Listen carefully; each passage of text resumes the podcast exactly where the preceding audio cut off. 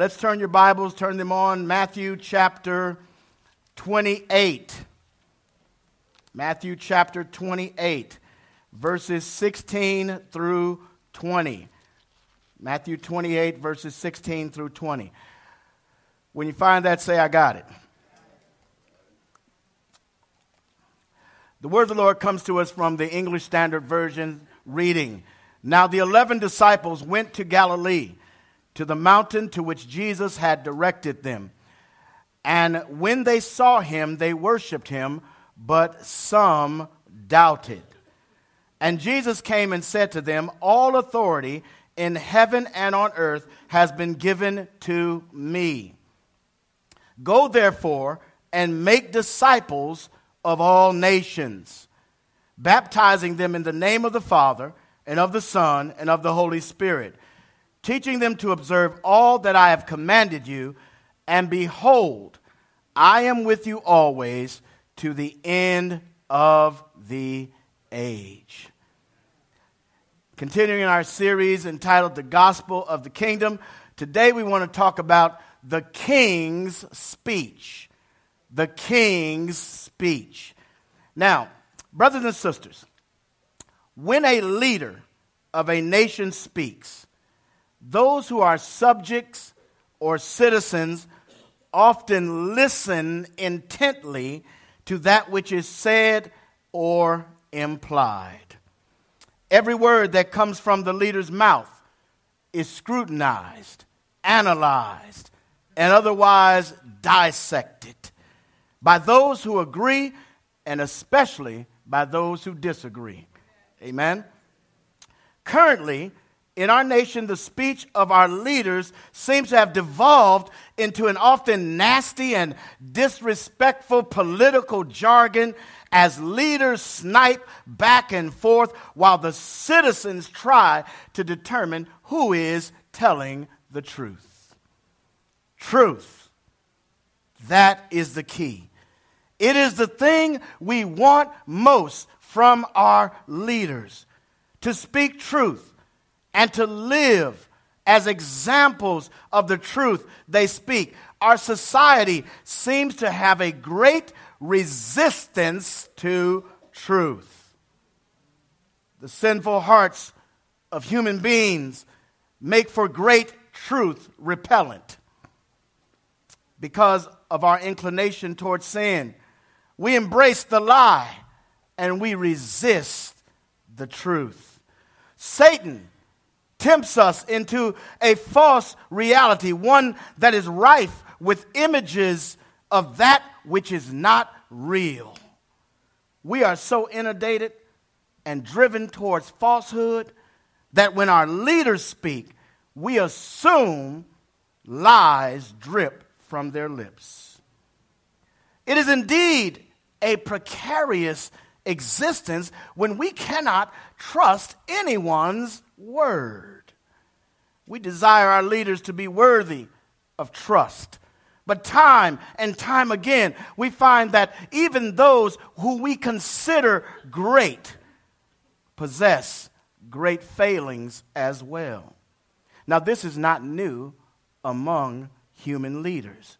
There are far too many examples of leaders whom we believe to be great that upon closer examination possess a flaw or flaws that taints their public image. I could spend all day on just that point. The best we can hope for is a transformed leader, changed by the power of the gospel and committed to righteousness as a way of life. Yet, here in our text, we find that which is inherently divine and not subject to the sinful or inc- uh, ways or inclinations of the human heart. The king in our text is a true king of kings, one who is not only a conqueror of all things sinful, but also a risen Lord and a conqueror of death itself. We, Christians, have a trustworthy king who delivers the truth to those whom he loves and calls to follow him. This glorious King, risen from the dead, just as he said, is now standing before those whose lives were most affected by his words. From him, they heard things like, Love your neighbor as, as yourself. From him, they heard on the side of a mountain one day. They heard him say, Blessed are the poor in spirit, for theirs is the kingdom of heaven. From him they heard, Blessed are those who mourn, for they shall be comforted. They heard, Blessed are the meek, for they shall inherit the earth. They heard, Blessed are those who hunger and thirst for righteousness, for they shall be satisfied. When I get to yours, just say something. They heard, Blessed are the merciful, for they shall receive mercy. Blessed are the pure in heart for they shall see God. They heard him say, Blessed are the peacemakers, for they shall be called sons of God.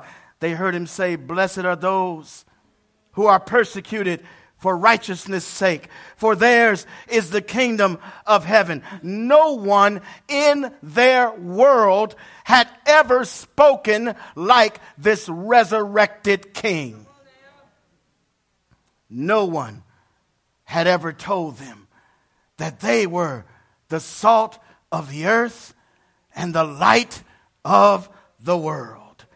Prior to his horrifying crucifixion, he spoke to them in ways that changed their perspective on who God is and who they were as those who followed God. From this king, they learned that God was a father that loved the world so much that he sent his son to die for the sin of humanity. From this king, they learned to know a righteous father, and that love was the key piece to a relationship with him and with each other. They had never been challenged to follow anyone that included taking up a cross and denying yourself? They had never heard anyone speak in such ways to love one another as I have loved you, so that all men will know that you are my disciples. They had not heard this. In essence, this king's speech and his life redefined their faith and perception of God. So here it is.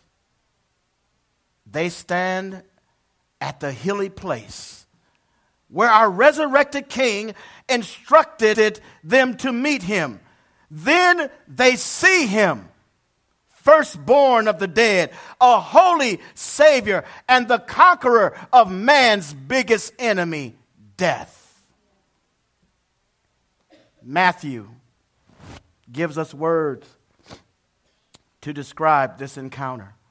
In verse 16, he says this Now the eleven disciples went up to Galilee, to the mountain to which Jesus had directed them. And in verse 17, and when they had saw him, they worshiped him, but some doubted.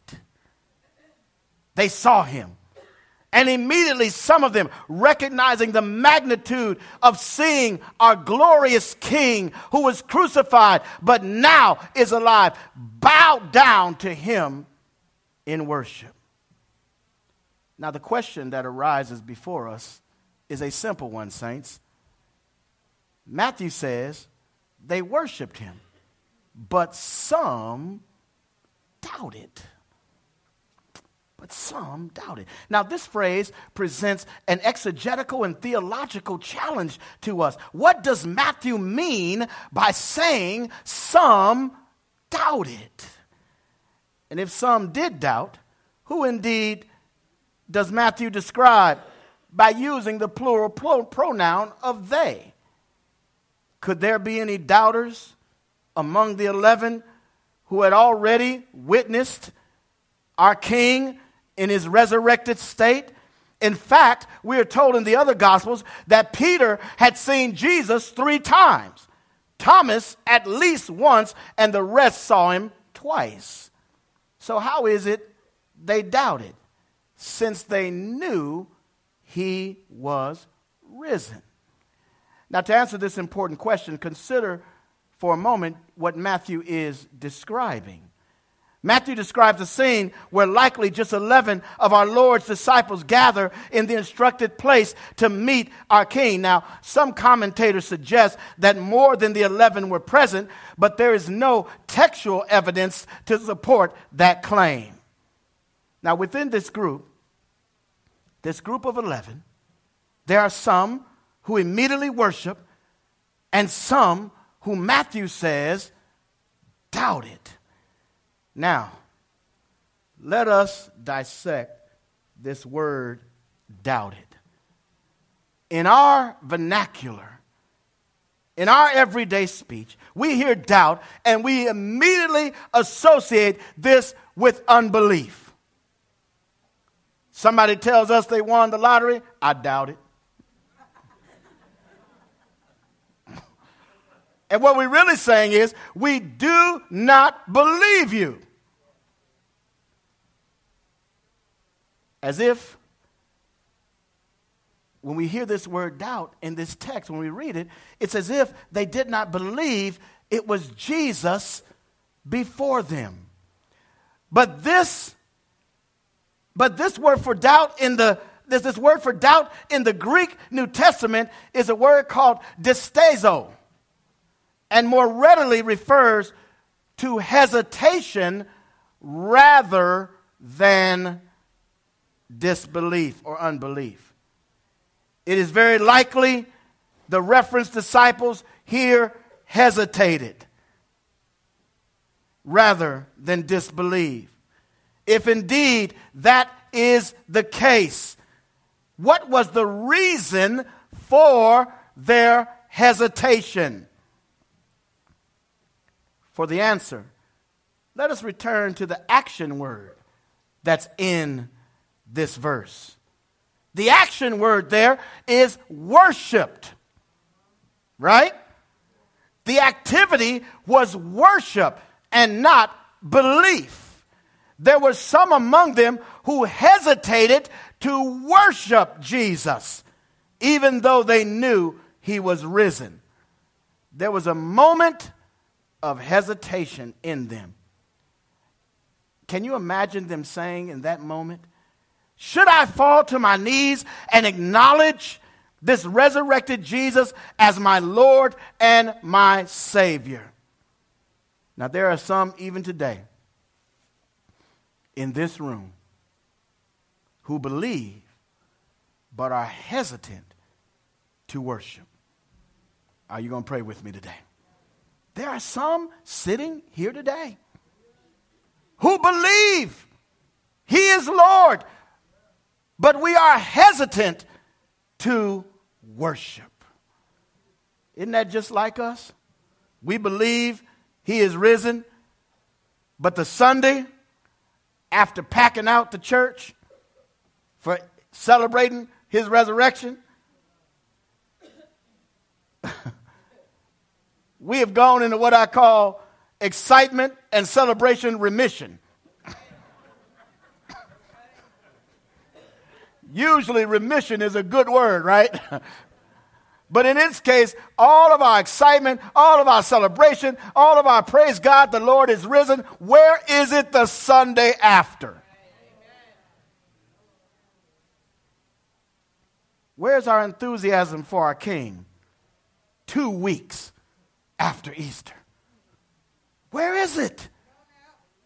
Can you take 10 seconds and just give God a hand clap of praise? Just show the, show the world that, that you still have some enthusiasm.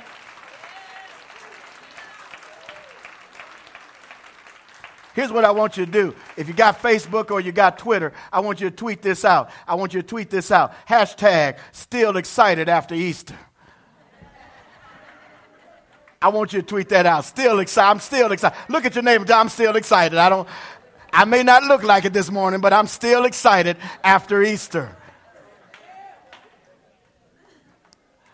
So, but there, there are some people who, when they encounter the truth of the gospel, they become immediate worshipers. They fall on their knees and give him the praise. They are not ashamed to let the world know he is my God, my King, risen just like he said. And here we are in this text during a spontaneous moment of worship. The King of Kings begins to speak to them. He shares with them words that will change their lives forever and change the course of human history. Matthew records these words in verses 18 through 20 as a summation of the four major themes of his gospel. Now, if you want to know what the four major themes of Matthew's gospel is, here it is right here. The gospel of Jesus is becoming universal and not just for one people group. Matthew wants us to know that. Second thing is discipleship and the establishment of the church is a part of these verses. The third thing is the command of the king upon Christians. And the fourth thing is the abiding presence of the king. Now, in, in, examining these verses, we discovered three major themes in our resurrected king's speech to his followers regarding that mission. Now, here's the first thing that we discover we discover the empowerment for the mission, the authority of Jesus. Verse 18 says, And Jesus came and said to them, all authority. Now, underline that in your Bible, highlight it on your phone, whatever the case may be. All authority in heaven and on earth has been given to me. The king tells them he has all authority. Now, the Greek word for authority here is exousia, which means the freedom to act and the lawful authority for the action our Lord establishes that He and He alone, standing before them, has all authority over all things. Look at your neighbor and say, Jesus has all authority. As God incarnate, Jesus has authority while he was here on earth. But, but this is different. Something has changed. He's now has been given only what the Father could give him authority over the earth, and watch this, and heaven. In his wilderness temptation, Satan tried to offer him the kingdoms of the world, but he could not give him heaven. He said, Look out, and all these kingdoms of the world I'll give you if you bow down to me, but he couldn't give him heaven by virtue of his, his, obedience to the Father's will and his victory over sin and death, he now possesses lawful authority over all things, heaven and earth. This authority is such that Paul describes it in a powerful way in Philippians chapter 2. He says is therefore verse 9, therefore God has highly exalted him and bestowed on him the name that is above every name. So that at the name of Jesus, every knee shall bow in heaven and on earth and under the earth, and every tongue confess that Jesus Christ is Lord to the glory of the Father. One day, brothers and sisters, all will bow. The worst terrorists will bow.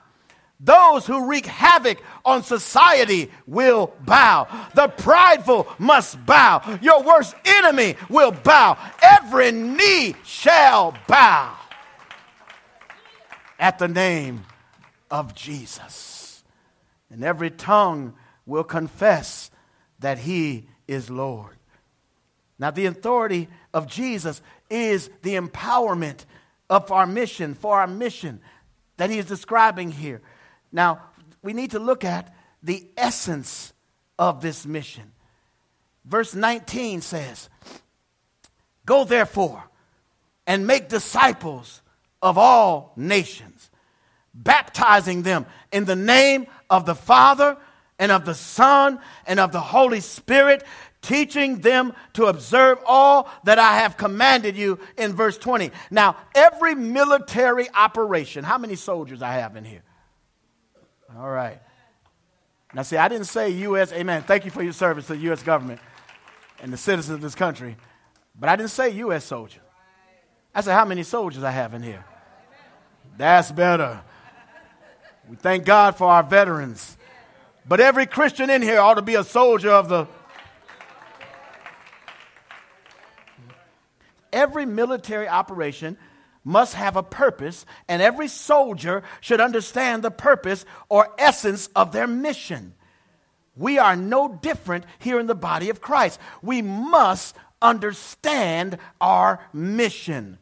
The church in America is lost because we have moved away from our mission.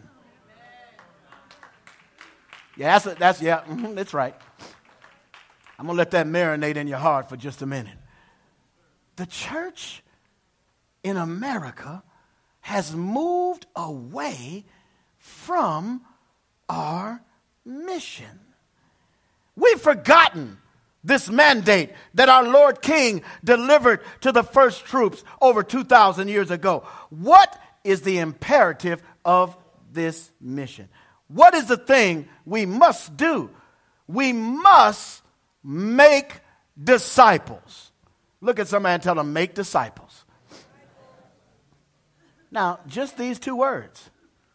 We are so busy making other things as the body of Christ in America. Let me just share with you some things that we're busy making. We are making a busy making a name for ourselves. Oh, you got to love me. I'm a child of God. I'm blessed and highly favored. You're telling everybody how great you are. You're busy making a name for yourself. We're busy as a church in America making buildings. Don't we make some glorious buildings? Sure, we do. We build these glorious and beautiful cathedrals and all of these things, and they become only a testimony to our own religiosity. Here's something else. You can mad at me on this one.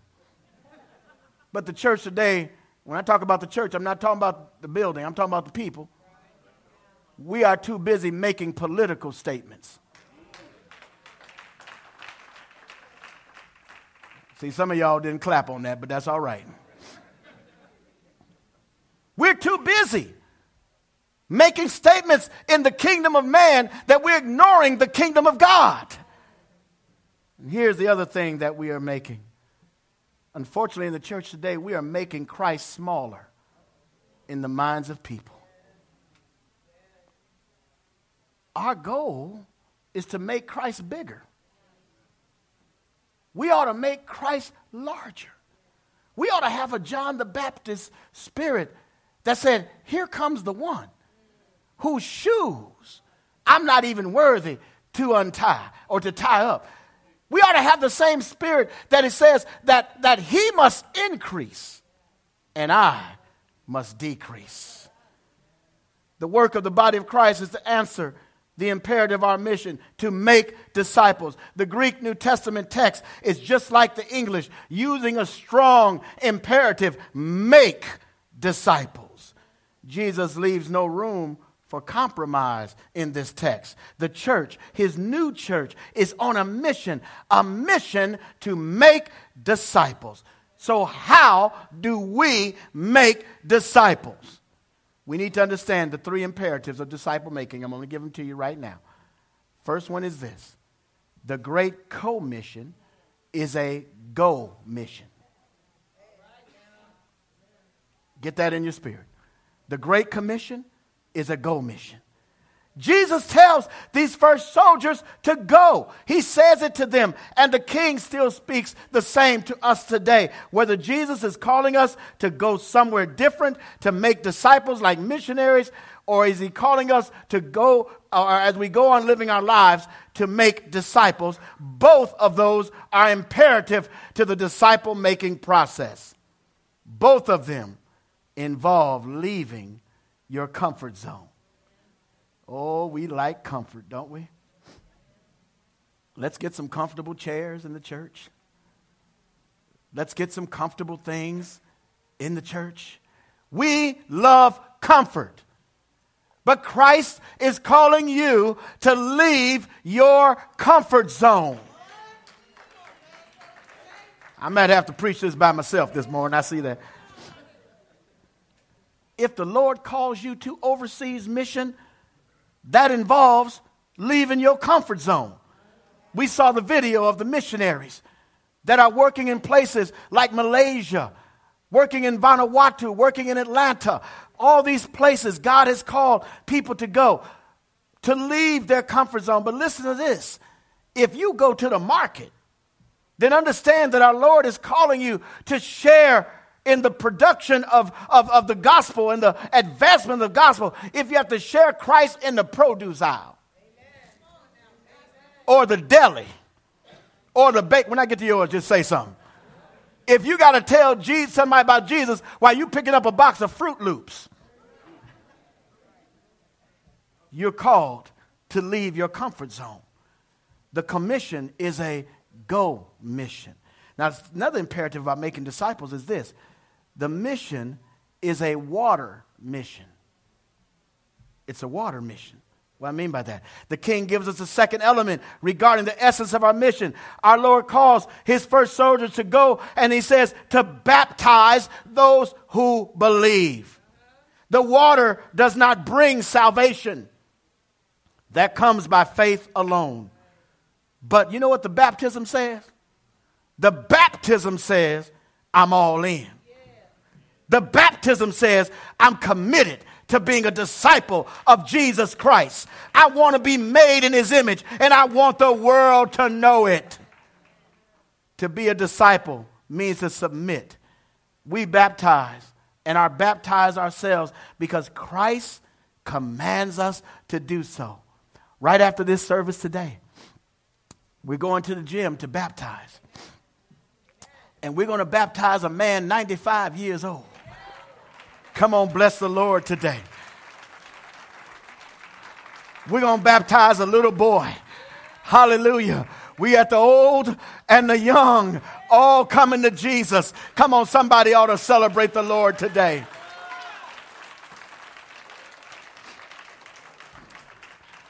I'm, by the way, I'm just going to throw this in free. I'm about to talk to Brother and Sister Harper about the age of the, the senior class. 55, they might have to raise that a little bit because I'm just saying, in, a, in, in, about, in about three and a half weeks, I'll be right there.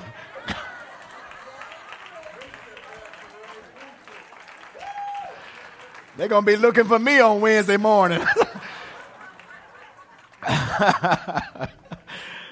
so, right. This, this mission, this mission, here's the third imperative. This mission is not just a water mission. This mission is a teaching and training mission. The king adds one more element to the essence of our mission. That is the imperative to teach. Our king calls his first soldiers in this text to teach, but not to just teach anything. On the contrary, without a school board directive, he gives them the curriculum. Teach them what I have taught you. Don't go beyond it. Don't go around it. Don't try to go over it and don't try to go under it. Teach them what I have taught you. Teach them what I've commanded you. Teach them to observe or hold dear everything I gave you. The anchor of my word will hold fast the ship of your life. When the seas get rough and when the strong winds blow, when the storms of life rage, my word will be your anchor. This taught word will hold fast your soul to the point where you can say that if the storms don't cease, if the billows keep on rolling in my life, you can say with great confidence, my soul is anchored in the Lord. The king calls us to teach. Teach what he taught like he taught. Teach with purpose and teach with humility. His word and not our own words. We struggle, my brothers and sisters, because there is so much false doctrine. There's so much false doctrine that's out there. People have your head spinning just because somebody's on TV or Facebook Live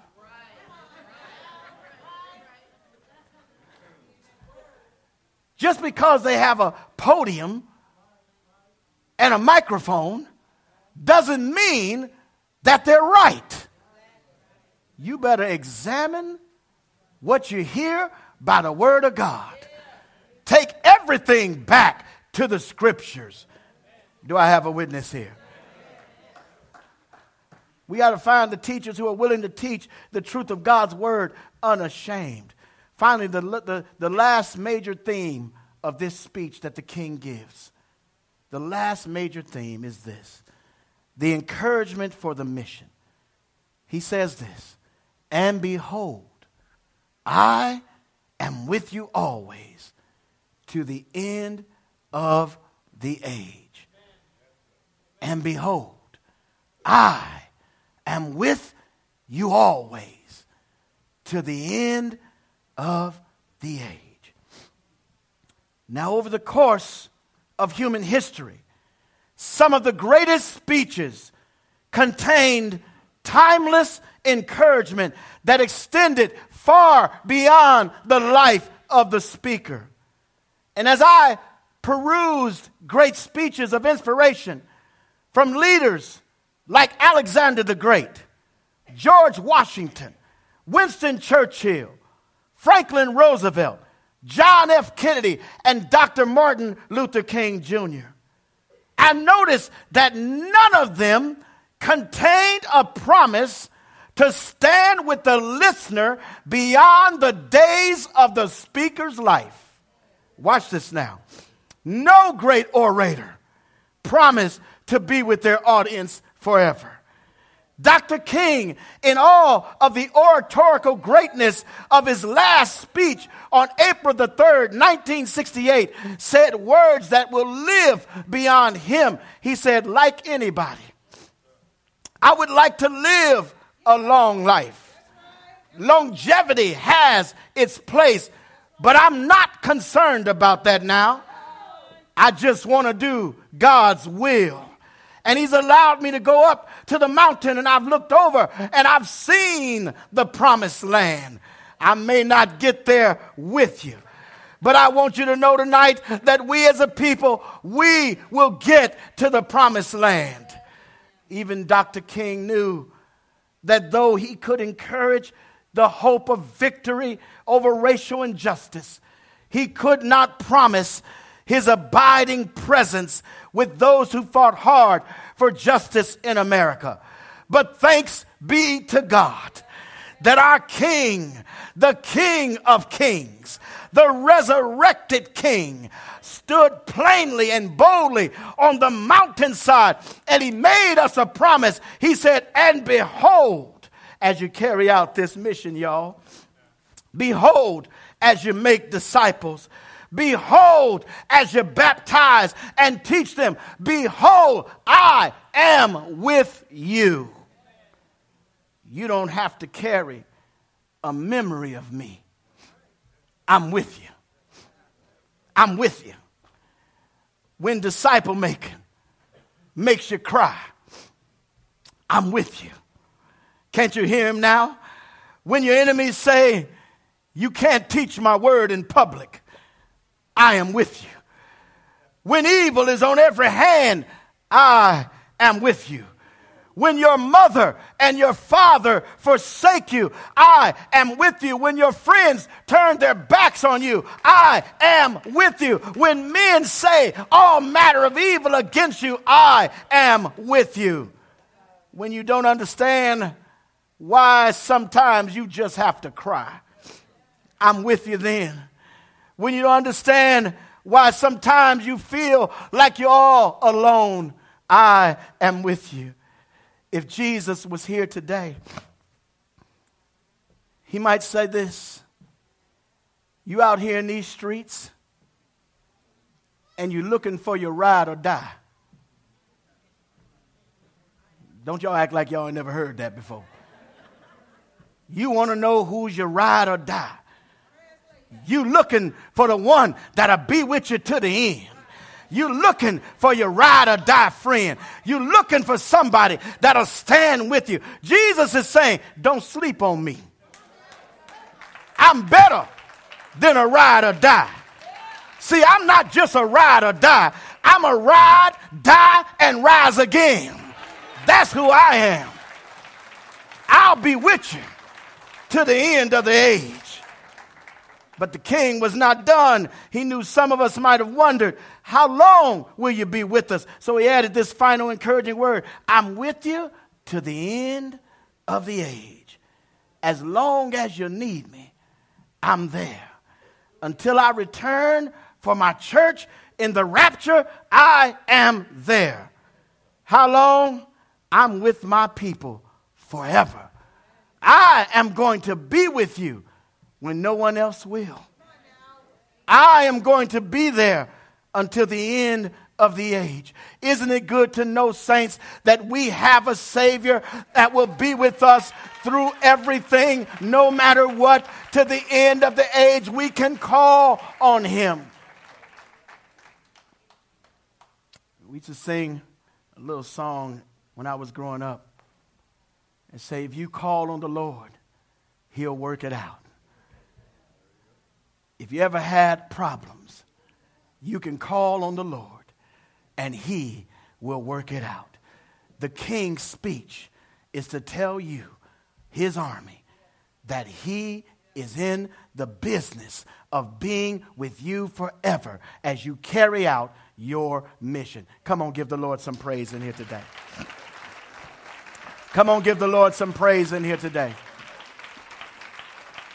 The Lord is good and He's worthy. He's worthy to be praised.